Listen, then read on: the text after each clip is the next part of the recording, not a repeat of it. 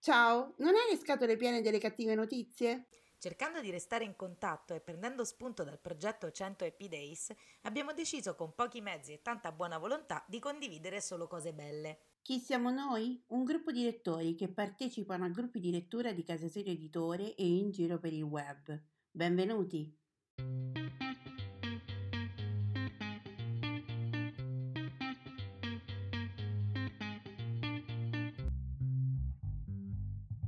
Ciao, io sono Simona e ti parlo da Rocca di Papa. Ciao, io sono Nereia e ti parlo da Barcellona, in Spagna. Mentre facevamo un podcast per Casa Sire Editore, abbiamo dovuto coinvolgere i nostri amici per dare una risposta più articolata a un nostro ascoltatore e ci siamo resi conto che la risposta collettiva funzionava.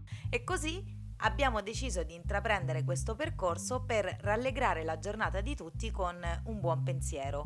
Sono appunti, pensieri sparsi, sfoghi o ricordi, non necessariamente parlano di libri. Sono un modo per sentirsi e lasciare un messaggio in bottiglia a chiunque avrà la voglia di accoglierlo. Ci siamo ispirati al lavoro fatto da Alessandra Pagani con il suo 100 Happy Days sull'omonimo gruppo Facebook. Benvenuti all'ottava puntata di Voci dall'Italia. Buon ascolto. Sono Federica e chiamo da Roma. Volevo leggervi una poesia di Henry De Luca. Considero valore. Considero valore ogni forma di vita, la neve, la fragola, la mosca. Considero valore il regno minerale, l'assemblea delle stelle. Considero valore il vino finché dura il pasto un sorriso involontario, la stanchezza di chi non si è risparmiato, due vecchi che si amano. Considero valore quello che domani non varrà più niente e quello che oggi vale ancora poco. Considero valore tutte le ferite. Considero valore risparmiare acqua, riparare un paio di scarpe, tacere in tempo, accorrere a un grido, chiedere permesso prima di sedersi, provare gratitudine senza ricordare di che.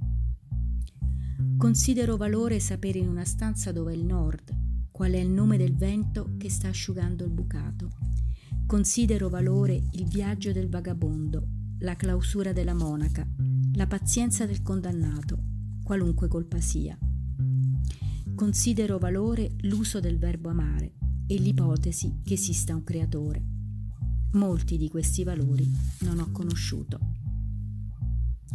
Dedico la poesia di Henry De Luca al mio piccolo gruppo di lettura, il gruppo Bello, che anche se siamo distanti in questo periodo così difficile che ci mette a dura prova, ci sentiamo sempre più vicini.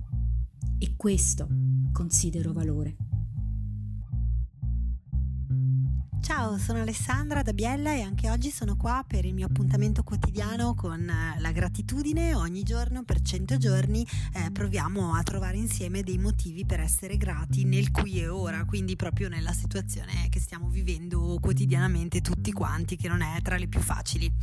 Allora, oggi volevo parlarvi di mm, un signore che si chiama Eugenio Guarini che ho conosciuto tramite appunto il percorso dei 100 Happy Days, questo mio percorso di 100 giorni eh, di gratitudine che ho fatto eh, precedentemente su un social network. Quindi lui era uno dei partecipanti che ha fatto la eh, sfida dei 100 giorni, ma in realtà lui è una persona che praticava la gratitudine già nella sua vita comune senza aver bisogno di nessun um, intervento esterno. Infatti eh, mi sono molto affezionata alla sua anima, vorrei dire, perché non l'ho mai incontrato di persona, mi sono proprio affezionata al suo modo di fare e Eugenio che è mancato l'anno scorso era un signore di, di 80 anni, quindi anche molto distante per età, per formazione, per, ehm, per, per la sua vita, ecco, da, da me, ma mh, ho sentito con lui un'immediata affinità perché eh, lui aveva lavorato tutta la vita come docente, come professore di, di, di storia, mi sembra,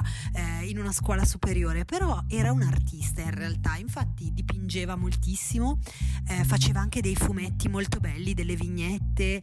Ehm, a sfondo umoristico oppure delle vignette anche di mm, cose quotidiane. Eh, piaceva dipingere, faceva dei quadri molto belli e mm, praticamente il suo messaggio, quello che lui ripeteva fino allo sfinimento in maniera sempre diversa, però il suo messaggio era il fatto che l'essere umano, l'uomo, eh, deve vivere ogni giorno in maniera creativa, provando a dare un contributo personale alla vita, anche senza diventare un grande artista famoso e conosciuto dappertutto, ma mh, parlando alla sua comunità, cioè alle persone che ha vicino, alla sua famiglia, ai suoi studenti, alle persone che conosce tramite appunto i social network, può dare un grandissimo contributo nella, ehm, nel benessere degli altri esseri umani. Questo è un insegnamento che, che lui mi ha proprio trasmesso e che desidero appunto eh, a voi perché lui veramente eh, ci, ci, credeva fino nel profondo del suo essere e lo faceva con una semplicità e una gioia tale che ci aveva contagiato tutti. Tant'è che io ehm, utilizzo spesso una delle sue vignette quando è il mio compleanno. Io sui social pubblico sempre questa vignetta che ha fatto Eugenio eh, perché mi piace tantissimo il messaggio che, che, che ha. Quindi mm, lui è rimasto nel mio cuore e, mm, e niente, oggi desidero farvelo conoscere. Potete trovare vabbè, il suo profilo se lo cercate su Facebook, ormai lui è mancato, quindi viene gestito dai figli, ma se sfogliate nelle fotografie potete andare a vedere tutte le sue eh, vignette, i suoi messaggi e credo anche che ci siano mos- molti post pubblici.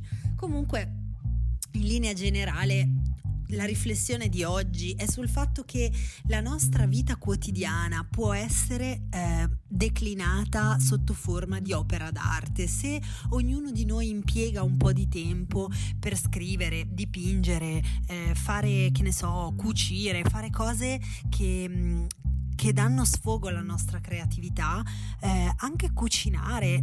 Questo è qualcosa eh, che fa proprio bene all'anima, che nutre l'anima e anche questo, anche se oggi siamo in tempi dove bisogna stare in casa e non si può uscire, eh, niente ci impedisce di coltivare qualche tipo di forma artistica che si possa fare in casa, anzi forse tutto il tempo che abbiamo a disposizione è proprio, o meglio, mm, il tempo vuoto che, che abbiamo a disposizione, il tempo che si è svuotato dalle, eh, dagli impegni che avevamo prima può essere riempito in questo modo. E io ve lo auguro perché nel tempo del, dell'arte, nel tempo che si dedica, che ogni persona dedica all'arte, c'è proprio una grande, grande gioia. E per questo se già voi fate qualcosa di artistico oppure eh, se vorrete iniziare, oggi mh, mm, vi chiedo di ricordare di esserne grati perché è un grandissimo privilegio, una grandissima libertà quella di potersi dedicare all'espressione artistica di sé. E quindi oggi eh, vi chiedo di ricordare che mm, possiamo essere grati per le nostre capacità di immaginare, di sognare, anche queste sono forme artistiche eh, e eh, possiamo trarne veramente molta gioia. Ciao a tutte e tutti, sono Massimo da Roma. Ieri sera ho illuminato il mio terrazzo con le luci di Natale e continuerò ad accenderle ogni sera, fino a quando non passerà questo periodo buio e torneremo liberi di muoverci e di abbracciarci. Dai forte e in bocca all'orso. Ciao, sono Nereia e vi parlo da Barcellona. Oggi stavo pensando ai libri Sola, si dice sola a Roma per indicare una fregatura in sostanza. E perché dite pensavo proprio ai libri sola? Pensavo a questo tipo di libri perché sono quelli che mi hanno fatto conoscere negli anni tantissime persone con le quali sono in contatto ancora adesso e con cui sono amica. Penso a una giornata in particolare dedicata proprio ai libri sola che qualche tempo fa, non ricordo esattamente il mese, organizzammo in tanti su Twitter in una libreria a Roma e grazie a quella giornata dedicata proprio ai libri sola eh, conobbi tantissime persone meravigliose con le quali sono ancora adesso in contatto. Una fra queste ha proprio bisogno in questo momento di pensieri positivi. Un abbraccio Maria, oggi il mio pensiero positivo è per te. Buongiorno a tutti, sono Francesca e vivo a Roma.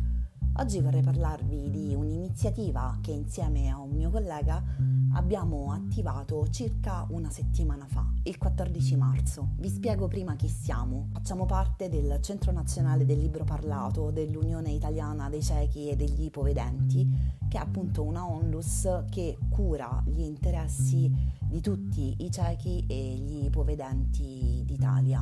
Il libro parlato si pone come obiettivo quello di rendere la cultura e l'informazione accessibile a tutte le persone che hanno difficoltà di vista e all'interno del libro parlato ci siamo noi che appunto in questi giorni abbiamo dato vita a un'iniziativa solidale e sociale volta e rivolta a tutte le persone che vogliono prestare a noi il proprio orecchio.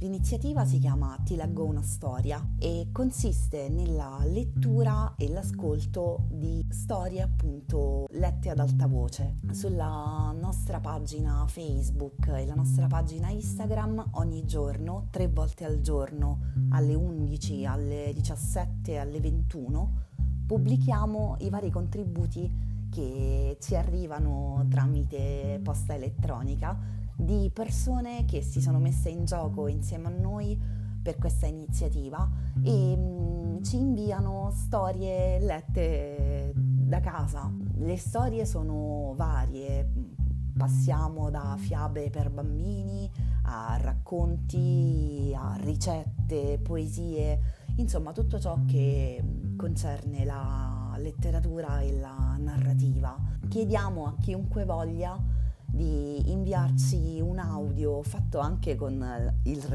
registratore vocale del telefonino e un audio appunto che non superi i 5-6 minuti di registrazione mm, di vario argomento. Io per esempio mm, sto leggendo delle ricette semplici da poter rifare a casa in questi giorni.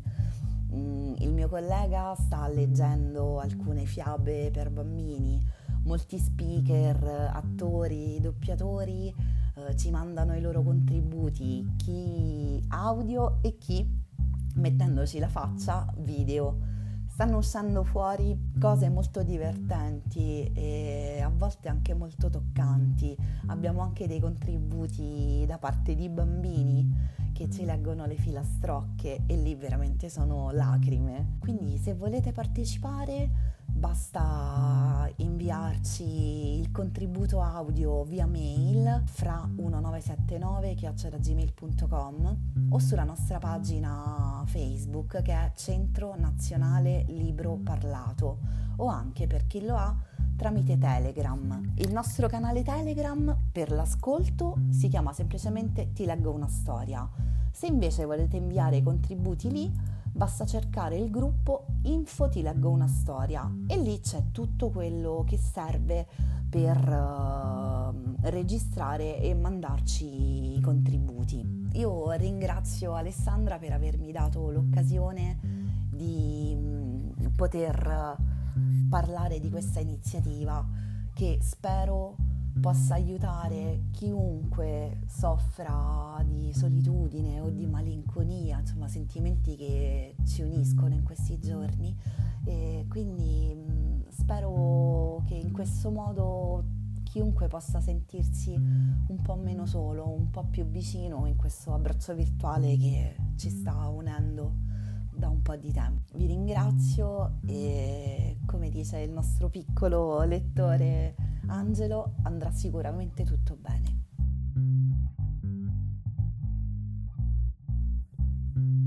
Non chiederci la parola che squadri da ogni lato l'animo nostro informe e a lettere di fuoco lo dichiari e risplenda come un croco perduto a un polveroso prato.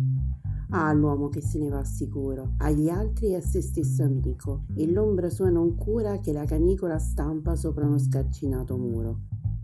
Non domandarci la formula che mondi possa aprirti, sì qualche storta sillaba e secca come un ramo.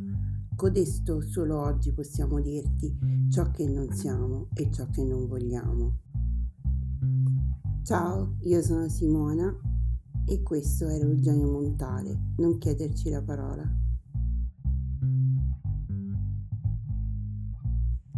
Buongiorno, sono Valeria da Roma ed oggi voglio parlarvi un pochino del mio quartiere. Io vi parlo da Monteverde Nuovo, magari molti romani lo conosceranno o alcuni appassionati di Roma che avranno avuto modo spero per loro di visitarla, magari non solamente due canonici giorni o poco più, o, insomma Roma meriterebbe almeno una settimana di visita, se non due, però eh, probabilmente se mm, avrete avuto modo di venire qui, spero avrete fatto una passeggiata nella bellissima Villa Panfili, che ci hanno chiuso anche quella purtroppo, e a me personalmente ecco oggi manca molto camminare anche solamente nel mio quartiere perché le restrizioni come sappiamo sono molto severe e quindi a parte andare magari alla mega farmacia che, che c'è in piazza San Giovanni di Dio o ehm, ai supermercati e negozi di alimentari, ahimè che ho proprio mh, mm, vicino casa non faccio altro come penso tutti noi.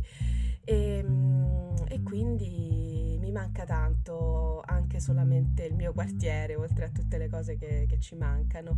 E, e, quindi vi volevo un po' parlare di Monteverde Nuovo che tra le altre cose ospitò in passato Pierpaolo Pasolini una delle sue abitazioni romane era ad esempio a Via Fonteiana che è proprio Monteverde Nuovo e, e il quartiere ha qualche targa ha sicuramente alcune cose che ricordano il passaggio del grande poeta, cineasta, scrittore, grandissimo intellettuale che abbiamo avuto. E, e oggi vi vorrei leggere un breve passo da un dizionario urbano che si chiama La Roma di Pasolini di Dario Pontuale, edito da Nova Delfi. E parla proprio tra l'altro anche di eh, Ragazzi di vita, fu un romanzo che Pasolini, Pasolini ambientò in gran parte in queste strade come erano allora eh, e vorrei appunto leggervi questa mm, breve paginetta. Eh, dedicata proprio a Monteverde che inizia con eh, un verso tratto da Le ceneri di Gramsci. Com'era nuovo nel sole Monteverde vecchio, con la mano ferito mi facevo specchio per guardare intorno viali e strade in salita, vivi di gente nuova nella sua vecchia vita. E parlando proprio di Piazza San Giovanni di Dio con la sua mega farmacia, eh, che un tempo invece era un cinema, quel palazzo era adibito a cinema, le terrazze si chiamava, mia nonna venne ad abitare qui proprio all'inizio degli anni 50 e mi raccontò benissimo tutta quella che eh, era eh, questa zona quando la vide anche Pasolini, ecco oggi veramente è rimasto poco di quell'epoca, però appunto si possono ritrovare ancora molti riferimenti ed è ancora un bellissimo quartiere dove vivere e, mm, e vorrei appunto fare questo omaggio a questa zona qui, a queste vie qui, eh, tratto da questo dizionario urbano, la Roma di Pasolini di, di Dario Pontuale.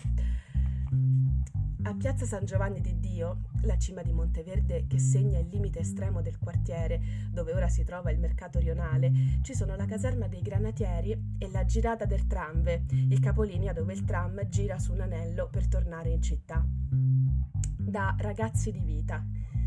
Da Monteverde Vecchio ai granatieri la strada è corta. Basta passare il prato e tagliare tra le palazzine in costruzione intorno al viale dei Quattro Venti. Valanghe di immondezza case non ancora finite e già in rovina, grandi sterri fangosi, scarpate piene di zozzeria. Via Abate Ugone era a due passi. Qui, Viale dei Quattro Venti, ancora un cantiere. Andavano a Monteverde Nuovo perché il ricetto non voleva far sapere gli affari suoi a Donna Olimpia, dove tutti erano degli impiccioni che facevano schifo. A gente che vede pare che guardi, fece esperto al napoletano per giustificare quella camminata su per l'ascesa, prima per un pezzo di strada tutta a montarozzi e croste di asfalto e poi per un sentiero tra dei prati pestati con in alto le casermette degli sfrattati. Anche là, e poi a Monteverde Nuovo, tutta una gran confusione, una gran allegria, la caciara del sabato sera. I due se ne andarono in un'osteriuccia proprio sul gran piazzale del mercato e del capolinea del tram poco oltre il delle terrazze.